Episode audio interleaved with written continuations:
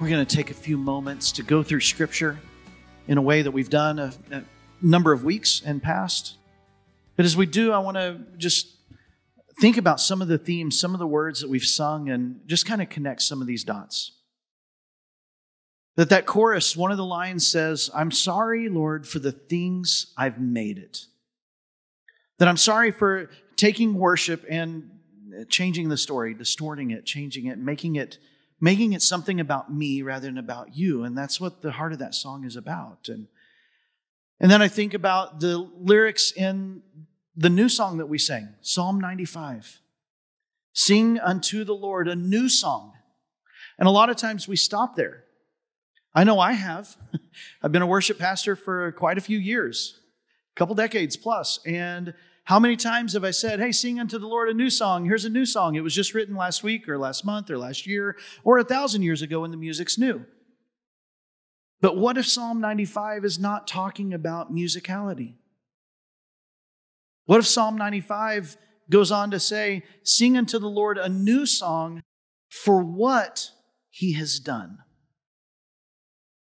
So, what if the new song that we should have been singing all along is not necessarily new music, but it's telling about what God has done in our lives.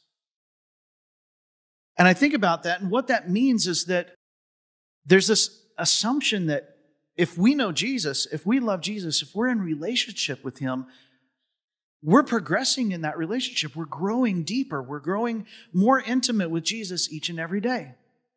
So, yesterday, my wife and I, Donna, we got to go to Dayton for a late birthday um, because you know Broadway doesn't come on your birthday to your city. So we had to go a couple weeks later to Dayton, and we got to watch Fiddler on the Roof.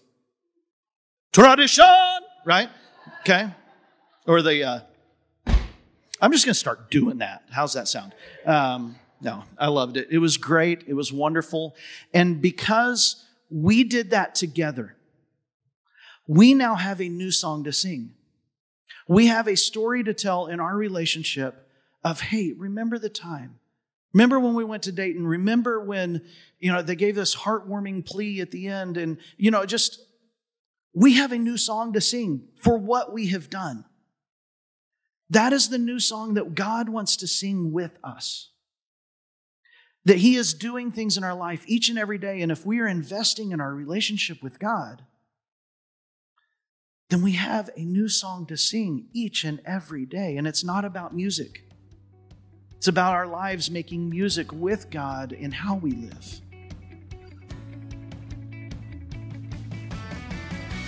Thanks for tuning in to the New Hope Church podcast. If you would do us a favor and like or subscribe on your favorite platform, we would really appreciate it. Also, if you happen to have any questions, feel free to reach out to us at questions at becomehope.com. Have a great week and know that we are praying for you as you seek to be Jesus in every corner of your world.